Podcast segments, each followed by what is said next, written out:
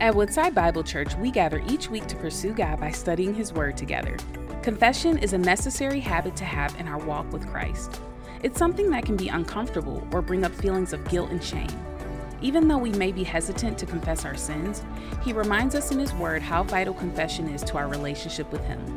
In Psalm 51, David comes in full surrender, bringing his sin, shame, and guilt to God, asking for a renewed spirit and a cleansed heart. Join us in a new series titled Confessions Erasing Shame and Experiencing Renewal, where we'll learn why practicing confession is so important.